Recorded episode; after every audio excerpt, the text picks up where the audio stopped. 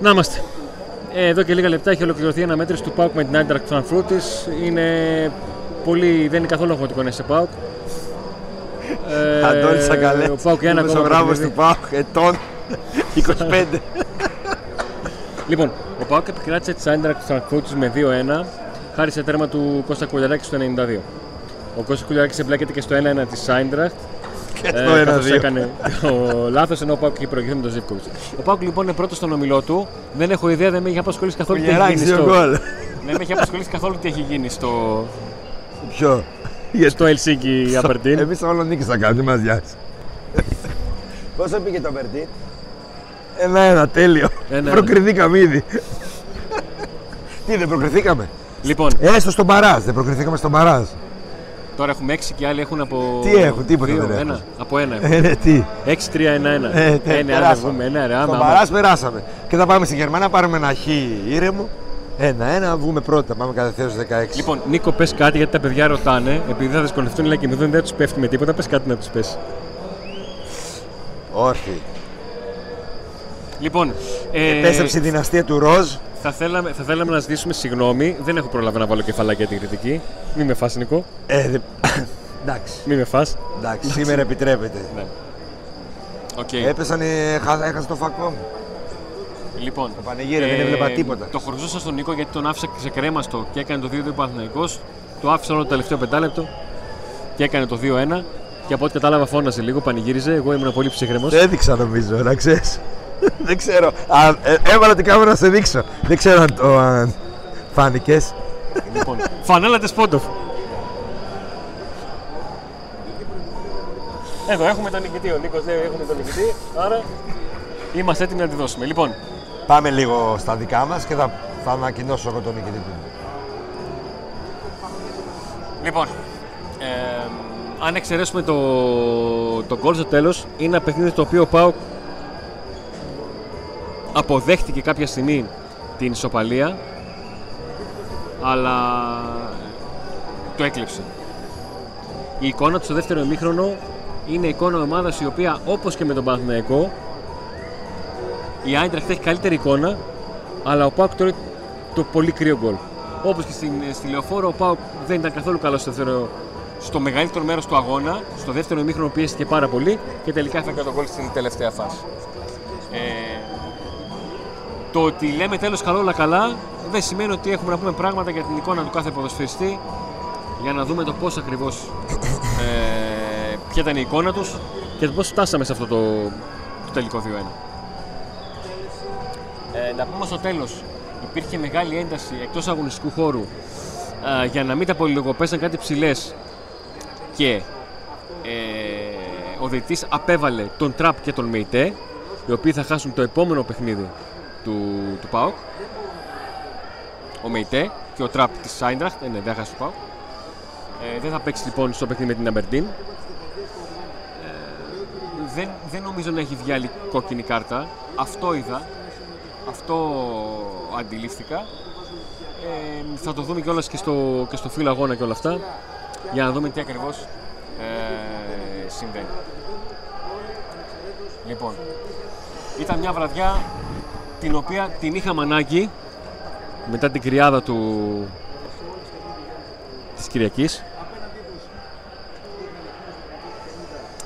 Κοίταξε, Αντώνη, ο ΠΑΟΚ δεν ήταν φαβορή για την αναμέτρηση.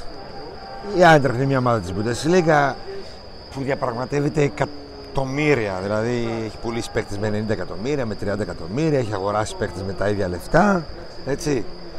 Ήρθε εδώ μια ομάδα της Bundesliga η οποία πρόπερση κατέξει το Europa League να πάρει μια νίκη έτσι ώστε να τελειώσει τη φάση, την ιστορία πρόκρισης. Ναι. Τελειώνει. Κερδίζει στην Τούμπα και παίρνει πρόκριση. Στους 16 τελειώνει. Ο ΠΑΟΚ για μένα έπαιξε στο μεγαλύτερο διάστημα του παιχνιδιού πάρα πολύ καλά. Έπαιξε παθιασμένα, έμπαινε στις μονομαχίες δυνατά. Ήταν αναμενόμενο ότι όταν προηγήσε η αντίπαλη ομάδα που είχε και περισσότερη ποιότητα θα την κρατήσει στα πόδια της και θα πιέσει. Ο ΠΑΟΚ δεν κινδύνευσε πολλές φορές από την Άιντραχτ. Τα σούτ ήταν έξω μεγάλη περιοχή τα περισσότερα. και μπαίνει στο παιχνίδι Άιντραχτ, παρόλο που μπήκε καλύτερα στο δεύτερο ημίχρονο, δεν έκανε φάση. Μπήκε στο παιχνίδι με ένα λάθος του Κουλιεράκη. Ένα τσαφ, ναι, δώρο, κρύο. Που ωραία, φίλε. Πόσο ΠΑΟΚ είσαι, ρε φίλε, τώρα δηλαδή. Αυτό. Δηλαδή θα λέξει ένα-ένα από μια χαζομάρα ή ένα-δύο. Έτσι. Και καταφέρνει, βρει στα ψυχικά αποθέματα ο ΠΑΟΚ να ανέβει παρά και τις αλλαγές που μέχρι να μπουν στο ρυθμό κτλ. Και καταφέρνει να σκοράρει και να βάλει και δεύτερο γκολ απέναντι στην καλύτερη άμυνα του γερμανικού πρωταθλήματος. Ναι. Γιατί το να πει από την πρώτη στιγμή. Αυτό είναι το να μην φας γκολ, λες, δεν έχει καλή επίθεση, έχει πρόβλημα. Ναι. Έφαγε. Πώς το έφαγες. Μπροστά, πίσω όμως δεν τρώει γκολ η Άιντραχτ. Ναι. Και έφαγε δύο. Τρία. Είδα να καταλήξω και εδώ. Ο ΠΑΟΚ έβαλε τρία γκολ. Δηλαδή τον γκολ που ακυρώνει ήταν το 3. Το λέω γιατί δεν είναι το offside, δεν είναι ότι είναι λίγο offside. Είναι φάση μια αντεπίθεση και όντως είναι και ωριακό offside. Είναι πολύ ωριακό. Την έβγαλε και τη φάση. Ο ΠΑΟΚ την τέλειωσε και μετά. Λοιπόν.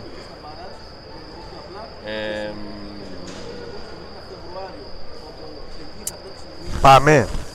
Πάμε, ναι, γιατί ήδη έχουμε αρκετές ώρες. Λοιπόν, ο Κοτάρσκι. Ο Κοτάρσκι παίρνει 8, γιατί έχει κάνει. Θα παίρνει παραπάνω, θα παίρνει 9. Το 8 το δίνω γιατί ήταν αρκετές φορές που δεν τροφοδότησε συμπαίκτες του σε βαθμό που δεν πιεζότανε. Δεν πιεζόταν. Δηλαδή, όταν δέχτηκε πίεση, είχε σωστές επιλογές και όταν πήγαινε να βγάλει 40-50 παλιά, δεν πέτυχε μια φορά συμπαίκτη. Πόσο του βάλες? 8. 8. Του βάζω 8 γιατί έχει κάνει σπουδές επεμβάσεις σήμερα. Έκανε μία στο δεύτερο ημίχρονο. Έχει κάνει σπουδές επεμβάσεις. Εκπληκτική απόκριση. Δεν το σβήνω αυτό. Αυτό δεν το σβήνω. Δεν έχω να πω κάτι παραπάνω. Του βάζω κι εγώ 8. Θα του βάζα και 9. Απέκρουσε, έκανε τα πάντα. Ήταν πολύ καλός. Λοιπόν, εντάξει, τώρα κάποια τέτοια που φεύγαν out. Ξέρω ότι θα με βρείτε υπερβολικό, αλλά πάω στον Μπάμπα που το βάζω 9, που κάνει την πιο γεμάτη εμφάνιση που θυμάμαι από Μπάμπα με τη φανέλα του ΠΑΟΚ. Ήταν συνεχώς μπροστά, δεν ένιωσα ποτέ κίνδυνο από την πλευρά του πίσω, δεν ένιωσα ποτέ ότι έχει εκτεθεί. Ήταν πάρα πολύ σωστός στη διαχείριση του παιχνιδιού. Ήταν ένα θέμα για μένα ο Μπάμπα το αν θα μπορεί να το ρυθμίσει αυτό. Ο Μπάμπα δείχνει να είναι πάρα πολύ καλά. Αν είχε και τη σέντρα, θα λέγαμε του κάνει χάρη που έχει στην Ελλάδα.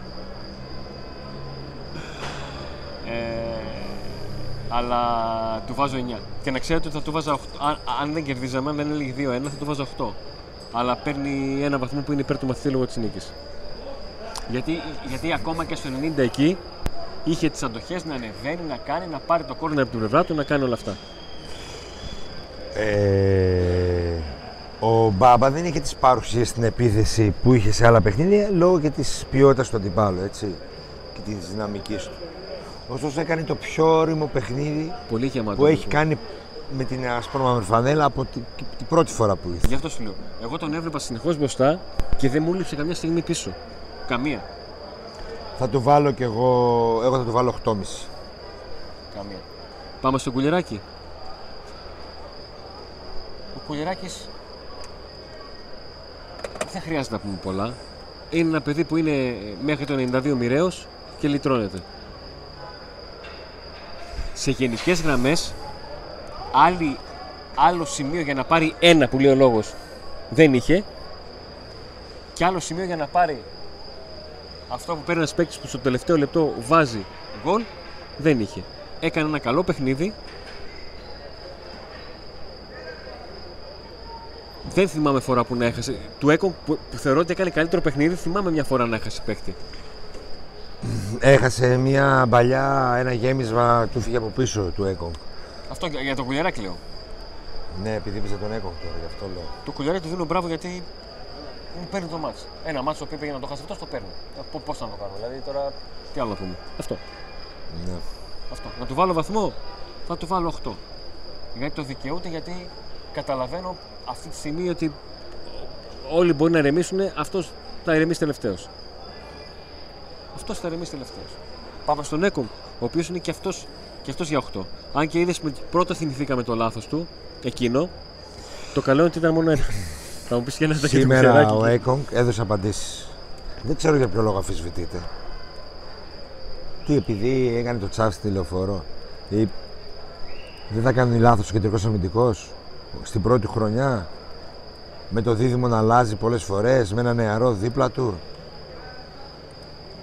Ο Ιγκασό πήγε εκεί και μέχρι να βρει τα πατήματά του έχει κάνει τα πίστευτα. Όλο λάθηκαν. Σήμερα κάνει παιχνιδάρο ο Έκονγκ. Ναι, κάνει παιχνιδάρο. Είναι για 8. Πάμε στο Βιερίνη. Είναι για κάτι λιγότερο από 7.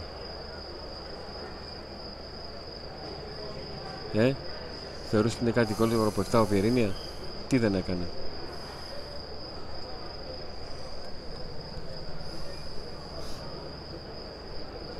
Τι δεν έκανε. Κάνει ηρωική εμφάνιση για την ηλικία του και για το όλα του. Κάνει ηρωική εμφάνιση. Μ' αρέσει που το βάζεις την... 7 είναι λίγο. Κάνει ηρωική εμφάνιση. Απέναντι σε μια... Στην καλή πλευρά της Άιντραχτ. Στην καλή πλευρά της Άιντραχτ. Και γι' αυτό κάποια στιγμή στον αγώνα μου έλεγα συνέχεια ότι μου έκανε εντύπωση ότι η Άιντραχτ δεν πάει από εκεί.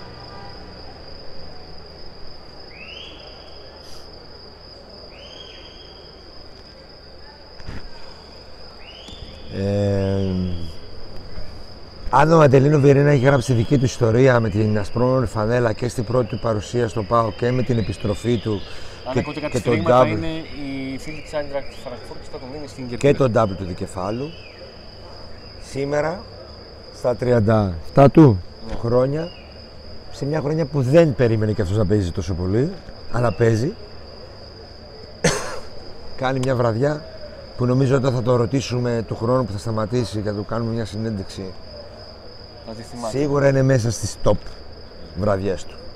Που στα 37 του κάνει τέτοιο παιχνίδι απέναντι σε μια ομάδα της Bundesliga, σε μια Bundesliga στην οποία ο Αντρέ καταφέρει να καταξιωθεί και να αφήσει και εκεί ένα καλό όνομα.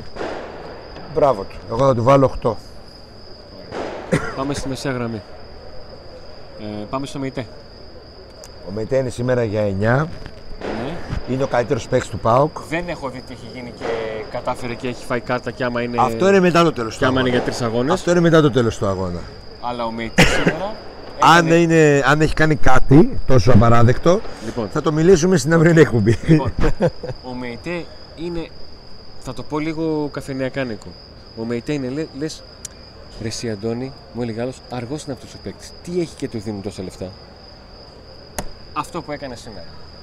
Αυτό όλο που έκανε σήμερα, αυτό έχει. Ο Μεϊτέ. Ο Μεϊτέ σήμερα στο πρώτο μήχρονο κρατάει ένα κέντρο μόνος του. Δεν αφήνει καθόλου την Άιντραχτ να παίξει, να τρέξει, αυτά εδώ, να κάνει δουλειά. Δώσε μου μισό λεπτάκι και τώρα ό,τι θέλεις. Εδώ, είμαστε εντάξει. Ναι. Λοιπόν, περίμενε λίγο. Έτσι. Ωραία. Ο Μεϊτέ είναι αυτό που λέμε αρχοντικός. Υπάρχει φάση, παιδιά, στην οποία η Άιντραχτ πάει να κάνει σουτ, βάζει κόντρα ο Μεϊτέ. Το βλέπω και δεν μπορώ να μην το πω. Sigma.Nikos. Σοβαρά μιλάς τώρα. Να το βλέπεις. Δεν γίνονται αυτά. Απίστευτο. Sigma.Nikos. Είσαι ο νικητής της φανέλας του Ντεσπότοφ. Εσύ, τι κέντα είναι αυτή. Θα το λέγαμε στο τέλος της εκπομπής, αλλά επειδή σε είδα ότι έγραψε σχόλιο, ο Βιερίνη. Δεν έχω φακούς, παιδιά, δεν βλέπω. Ο Βιερίνη ήταν οριακός σήμερα. Ας πάρει δεκαμότο και το πρόγραμμα εγκλήματος του Τάισον και φύγαμε για ένα νέο σπέκτα. Λοιπόν, συγχαρητήρια, αδελφέ. Κερδίζεις τη φανέλα του Ντεσπότοφ. Έτσι. paoktodaymedia@gmail.com. Τώρα που σε εδώ στέλνεις mail για μέγεθος και... Βασικά το κινητό σου να συνοηθούμε. Α, και το κινητό σου να συνοηθούμε, να μάθουμε να συνοηθούμε για να μας δώσεις τα στοιχεία να μας ακούσεις στο τηλέφωνο. Λοιπόν, sigma.Nikos. Έχεις και ένα κωδικό κανάλι user κάτι και τώρα θα το έλεγα. Γι' αυτό κοίτασα τόση ώρα στο κινητό. Είσαι ο νικητής της φανέλας του Δεσπότοφ. Συγχαρητήρια. Να πούμε εμείς εδώ ότι κληρώνουμε άλλη μια φανέλα μέσω του Instagram μας, το οποίο θέλει ενίσχυση, θέλει λίγα follows. Έχουμε καρφιτσωμένη μια ανάρτηση με μια μαύρη φανέλα με άσπρες ρίγες. Εκεί ταγκάρετε 2 φίλους σας, κάνετε follow στο προφίλ και μπαίνετε στην κλήρωση για μια φανέλα της επιλογής σας. Δηλαδή ο νικητής θα μπορεί να διαλέξει ποια φανέλα θέλει και τι όνομα θα βάλει. έρχονται και άλλες κληρώσεις πολύ σύντομα για φανέλες και για ρολόγια. Συγχαρητήρια στο συνονόματό μου, έτσι. Μακάρι να σε πω εδώ τη Θεσσαλονίκη να πάει γρήγορα το πακέτο. Δώσ' μας όλα τα στοιχεία στο paoktodaymedia@gmail.com. Λοιπόν, στημένο λέει ο άλλος, δεν τρέπεις. Ποια ρε κλήρωση. Λοιπόν, είμαι τόσο χαρούμενος σήμερα που ό,τι και να μου λέτε. Λοιπόν, πάμε στον Οσδόεφ. Ο Οσδόεφ ο οποίος παίρνει μικρότερο βαθμό γιατί δεν έπαιξε τόσο καλό σε Μιτέ. Δεν υστέρησε. Καλός ήταν. Ναι, και να σου πω πότε φάνηκε ότι ήταν καλός. Όταν μπήκε ο Σβάμπ πότε για 4. Έτσι, έτσι. Ήταν καλός. Θέματα να μην μπορέσει. Ήταν καλός. Ήταν καλός. Ήταν καλός. Τον θέλω ένα κλικ παραπάνω. Στο επιθετικό κομμάτι, στο ανασταλτικό είμαι πολύ ικανοποιημένος. Βοήθησε πάρα πολύ το Μεϊτέ και ο Μεϊτέ βοήθησε τον Οσδόεφ. Πριν από ένα 24ωρο είχαμε τις αμφιβολίες μας για το αν Μεϊτέ και Οσδόεφ με την ταχύτητα που δεν έχουν θα αντέξουν απέναντι σε μια ομάδα η οποία παίζει 3-4-3 και έχει ψυχτό κέντρο. Αλλά Αντώνη δεν τους είδα γρήγορους ρε φίλε. Τους είδα πολύ προβληματικούς. Δεν τους είδες γρήγορους. Δεν τους είδες γρήγορους. Σήμερα όμως κατάφεραν να βγάλουν την ποιότητά τους, να μην αφήσουν τον αντίπαλο να τους τρέξει. Θα μιλήσω και τακτικά στο τέλος του μάτς γιατί θεωρώ ότι το μάτς περισσότερο ο ΠΑΟΚ το πήρε τακτικά, όχι ατομικά τόσο, όσο τακτικά. Τους έτρεξε στη φάση του γκολ που ακυρώθηκε. Λίγες φορές, δεν τους έτρεξε πολύ όντως. Πόσες φορές έτρεξε τον Παναθηναϊκό ΠΑΟΚ? Σε σχέση με Σβάμπ, μπουσκετς είναι. Πόσες φορές έτρεξε ο ΠΑΟΚ τον Παναθηναϊκό? Νίκο, ο ΠΑΟΚ έχει πολύ καλό ποσοστό ευστοχίας. Θεσσαλονίκη είναι, λέει ρε. Ωραία. Εντάξει, θα τη φέρω εγώ ίδιος. Είναι πάρα πολύ καλό. Στείλε το τηλέφωνο στο ΠΑΟΚ του Ντεμίλια. Πολύ καλό ποσοστό ευστοχίας. Δεν κάνει πολλές φάσεις. Ναι. Είναι κέριος όμως. Ναι.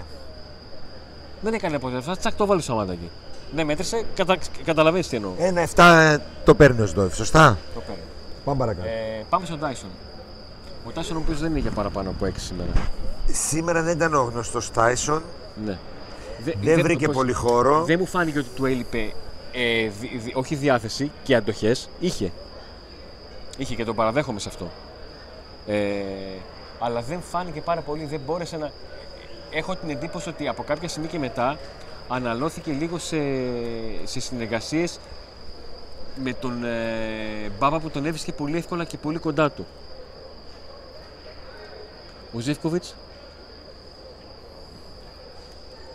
Εγώ σου είπα για παραπάνω από 6 μέχρι 7. Βαγγέλης, Νίκο, σε περιμένω στο κροκόδιλο να τα πούμε διαζώσεις για τη στημένη κλήρωση.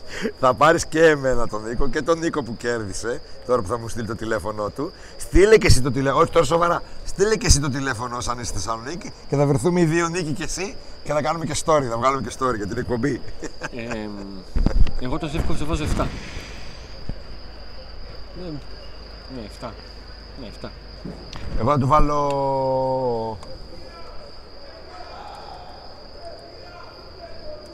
1 είναι κακός. Μπορεί να ήταν και παραπάνω από 7. Πάρα πολλές μάχες και πίσω. Απέναντι σε μια ομάδα σαν την Άιντραχτ χρειάζεσαι πίσω στήριξη κτλ. Μπορεί επιθετικά να μην έκανε το wow, αλλά ήταν καλός. Είχε 7. Πάλι ένα καλό στημένο, τον γκολ. Να το αφαιρούμε αυτό. Το βάλε πάλι. Ναι. Ξέρεις τι, μου θυμίζει η φάση πώς του κουρτιτσόλα του βγαίνανε ρε φίλε. Φέτος του Ιβ. Νίκο, χωρίς το φακό βλέπεις όπως ο Σβάμπ. Δεν βλέπω τίποτα παιδιά. Τίποτα. Αυτό λέει. Λοιπόν, έχω 2,5 με οποία δεν έχω πολύ. 2,5 έχω αλλά... Φτάνει. Φτάνει. Κάτσε λίγο, τον Τάισον είπαμε, τον Μουρκ. Ήμασταν στον Ζίβκοβιτς, τελειώσαμε. Ναι. Είπαμε ότι όλα του βγαίνουν σαν τον Κούρτιτς. Ναι. Του βγαίνουν όλα ρε φίλε, φέτος. Είναι καλά όμως, είναι καλά, δείχνει ότι είναι και καλά. Στον αθλητισμό παιδιά, όσοι έχετε κάνει αθλητισμό, ξέρετε ότι όταν νιώθετε ότι μπορείτε να κάνετε τα πάντα, το κάνετε. Ναι. Και όπως και μια ομάδα όταν νιώθει ότι θα κερδίσει, ακόμα και στη χειρότερη της μέρα, ξέρει ότι στο τέλος θα κερδίσει. Γι' αυτό λέμε θέλει και ψυχολογία μια ομάδα κτλ. Πάμε στο Μουρκ. Πάμε. Η αλήθεια είναι ότι με τον Νίκο είχαμε πολύ χαμηλό πύχη για τον Μουρκ. Δεν ξεκίνησε καλά. Ήταν ψιλοεξαφανισμένος. Ναι. Αλλά όσο περνούσε ο χρόνος ανέβαινε. Ναι. Η πρώτη φάση είναι η φάση στο φάουλ που κερδίζει και βάζει τον γκολ. Ναι. Έτσι. Που κάνει καλή κίνηση και κερδίζει το φάουλ. Δεν απλά κέρδισε ένα φάουλ. Όπως πολλές φορές έχω ειδικά πέρυσι πετσόκοβα τον Ζίβκοβιτς, γιατί έχω πετήσει και τον θεωρώ παίχτη που είναι για 8 για 9. Έτσι τώρα αντίστοιχα βάζω ένα καλό βαθμό στο Μουρκ, γιατί ξέρω το τι μπορεί να προσφέρει. Θα μου πεις τώρα είναι κριτήριο αυτό, ναι. Ανάλογα όπως από τον Κωνσταντέλια, από κάποια στιγμή και μετά έχω μεγάλες απαιτήσεις. Από τον Ζίβκοβιτς έχω μεγάλες απαιτήσεις. Από τον Μιτέ έχω μεγάλες απαιτήσεις. Από τον Σαμάτα έχω μεγάλες απαιτήσεις. Έτσι και από αυτόν. Καταλαβαίνω τι μπορεί να κάνει, τι μπορεί να δώσει. 7. Ναι. Και πάμε στο Σαμάτα. Ο Σαμάτα, ο οποίος, όπως λέμε, το τερματοφύλακας μπορεί να κάνει 10 πράγματα, αν κάνει κάτι λάθος και δεν του βγει φαίνεται, τον επιθετικό το θέλει να σου κάνει τη μισή φάση μία. Την έκανε, απλά δεν μέτρησε. Την έκανε. Δεν ξέρω αν εκεί πρέπει λίγο να κρατηθεί παραπάνω. Νίκο, εκεί Νίκο ρισκάριζεσαι, το κάνεις. Τώρα για 3,5 εκατοστά. Τι να του πεις. Καλώς τα παιδιά, είδατε ότι το έχει. Τη πήρε και από διαγώνια θέση, τη κάρφωσε κάτω τα πόδια. Εντάξει. Γιατί όλα τα βάζουμε και λέμε ο ένας, ο άλλος. Κατάλαβες τι να του πω. Γεια σου Μαρία. Λοιπόν. Πάμε σε αλλαγές. Πόσα δώσαμε στο Σαμάτα? Εγώ του βάζω 7. Και εγώ 7 θα του βάζα παραπάνω γιατί μου άρεσε σήμερα, αλλά κάποια στιγμή κουράστηκε, εξαφανίστηκε. Έπρεπε να μπει ο Μπράντον. Ναι. Μπορεί και νωρίτερα να έπρεπε να μπει. Λοιπόν. Ο οποίος Μπράντον για μένα, άμα πάμε σε αλλαγές, 8 του βάζω. Από τώρα. Από τώρα. Γιατί με το λίγο που μπήκε. Έφερε αυτή την ανακατοσούρα, την άβρα. Εκεί που την κρατάει, την παίρνει, μπαίνει μέσα στην περιοχή. Είναι δυναμή. Πάμε σε αλλαγές. Μπράβο στον Μπράντον για άλλη μια φορά. Για άλλη μια φορά. Στέκεσαι στον Μπράντον. Μπράβο. Και νομίζω ότι θα σταθείς και στο Σβάμπ. Ο Σβάμπ ήταν κακός. Ο ΠΑΟΚ έκανε. Και σε σημείο που δεν ήταν καλά ο ΠΑΟΚ. Ήταν κακός.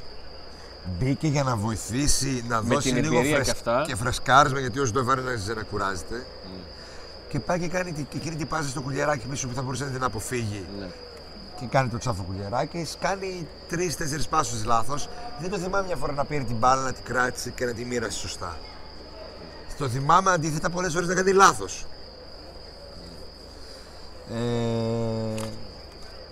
Ο Ντεσπότοφ δεν μου φάνηκε πολύ στο μάτι και πάλι. Να, ήρθε το mail. Ωραίος. Άψογα. Και θέλει την παιδική φανέλα. Ό,τι θες αγόρι μου. Ό,τι θες αγόρι μου. Παιδική, την παδική. Θα σε πάρω αύριο τηλέφωνο. Μπεμπέ, τι πύλα, εδώ. Εδώ είμαστε. Να χαίρεσαι τα παιδάκια. Αλλά σου. Βέβαια, να σου πω κάτι. Είναι τώρα ο άλλος βγαίνει και λέει στη μένα, έπρεπε να δεις το τι ακριβώς έγινε. Μου δείχνει ο Νίκος.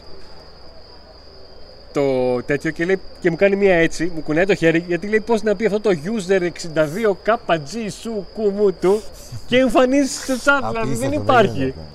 Να χαίρεις τα παιδάκια σου, να είσαι δυνατός. Πρώτη φορά πάει σε τόσα σπρώμαυρη γειτονιά ή μια φανέλα μας. Συγχαρητήρια, μπράβο αγόρι μου. Πολύ άμεσα θα το κανονίσουμε, εντάξει. Αφήστε και ο Ντεσπότοφ στο κόρνερ.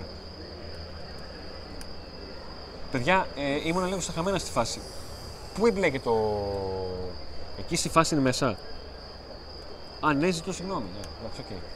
Αλλά δεν μου φάνηκε στη συνολική εικόνα του αγώνα. Αυτό που είδα μέχρι το 90 που έβλεπα. Γιατί μετά ξαναγράφω. Λίγο ρε εσύ, Άντων. Έπαιξε λίγο και αυτός και ο Κωνσταντέλιας. Μπήκαν σε περίεργη φάση. Ο Κωνσταντέλιας είχε πάλι μια-δυόμιση τελειωμένες ενέργειες. Που εκεί περιμένω ότι. Να κάνει τη... Το κόρνερ το κάνει ο Ντεσπότοφ. Εγώ θα του βάλω 8. Ποιο? Τον Ντεσπότοφ, όπως και τον Μπράντον. Γιατί επιτέλους έχω παίχτη να εκτελεί κόρνερ. Α, οκ, εντάξει. Τώρα... Δεύτερο ευρωπαϊκό μάτς. Okay, ναι, ναι, ναι. Έτσι όπως το δέτσι το δέχομαι. Έτσι όπως το δέχομαι. Θα σου πω κάτι. Σε αυτά τα λεφτά που μπήκε. Γι' αυτό απόρρισα. Απόρρισα γιατί λέω, όπα τι έγινε. Ξέρεις τι. Λέω, σκέφτηκα. Λέω, σε πόση ώρα έγραψα. Φάουλ ήταν, δεν ήταν κόρνερ. Πόση ώρα έγραψα μάτσα. Ναι. Το φάουλ ήταν, όχι το κόρνερ. Το φάουλ από τον γκολ. Τώρα έχουμε κάψει φλάτσα, παιδιά. Το φάουλ ήταν το οποίο. Από το φάουλ μπήκε το γκολ. 9 παρτέδο. Για άλλη μια φορά ο Ντεσπότοφ εκτελεί καλό στημένο. Και ο ΠΑΟΚ καταφέρει να σκοράρει. Νίκο, ξαναδες τη φάση πόσο ο Σαμάτα κάνει πλάγια βήματα. Κάνει πλάγια βήματα. Ναι. Για να μην βγει offside. Κάνει πλάγιο βήμα. Αν το δεις. Κρίμα, κρίμα που ακυρώθηκε αυτό το γκολ. Το θέλει και ο Σαμάτα. Αυτό το ευρωπαϊκό γκολ. Τα παιδάκια μου έχουν γεννηθεί 18-26 Οκτώβρη. Ωραία. Είναι και για γενέθλιο. Δώρο γενεθλίων να το Back Today. Πρωταγωνιστής χωρίς να παίξει πάρα πολύ ο Ντεσπότοφ και στο Ελσίνκι και εδώ. Okay. Παρακάτω. Κωνσταντέλιας. Ο Κωνσταντέλιας σου είπα, είχε μια-δυο ενέργειες μισοτελειωμένες. Ναι. Τι σφήμους έχει κουλιαράξει τώρα. Είχε μισοτελειωμένες ενέργειες. Παρόλα αυτά κατάφερε να παίξει κατά μέτωπο επίθεση που δεν το έχει ο Μουρκ αυτό και να κρατήσει μπάλα. Πάτσε περιοχή. Αν τελείωνε και κάποια από τις φάσεις, θα ήταν και αυτός ένας από τους πρωταγωνιστές. Νομίζω ότι στις αλλαγές την παράσταση την κλέβει ξεκάθαρα ο Ντεσπότοφ. Αλλά και ο Μπράντον με την μαχητικότητά του. Πάμε να βάλουν Τσέσκο. Πάμε στον προπονητή. Εγώ είδα μια ομάδα η οποία τακτικά έκανε ένα πολύ καλό παιχνίδι. Τακτικά. Να πω και ατομικά κάτι άλλο. Έγιναν λάθη. Συγγνώμη λίγο. Επειδή βλέπουμε τώρα τα γκολ, παιδιά, με πιο ηρεμία. Κάνει ο Σαμάτα πολύ ωραία κίνηση. Και δυσκολεύει. Πάει να την πιάσει με κεφαλιά στο πρωτοβουλίο. Και ο Τραπ μένει στην αιστεία του, Άρα ο Σαμάτα και εδώ έχει ρόλο στον γκολ. Το τσιγκάρα ξεχάσαμε. Καλό ήταν για τη δουλειά που μπήκε. Κακό το ξεχάσαμε, ναι. Για τη δουλειά που μπήκε, ήταν καλός. Μπήκε. Ήταν ένας μαμούνι στη μεσαία γραμμή. Πώς ήταν ο Μπράντον μπροστά. Είχε αυτό εδώ. Ναι. Τώρα βλέπω κάποιες φάσεις που έβγαλε ο Κοτάρσκι και λέω. Έβγαλε πολλές. Ναι. Και εκεί που χτυπάει με το δοκάρι. Οι άλλοι το σιρτό από τα πλάγια. Ναι. Στο πρώτο ημίχρονο δύο δυνατά πάνω. Συνεχίζω με τον Τσέσκο. Παρουσίασε ένα σύνολο το οποίο ήξερε τι ήθελε, πώς το ήθελε.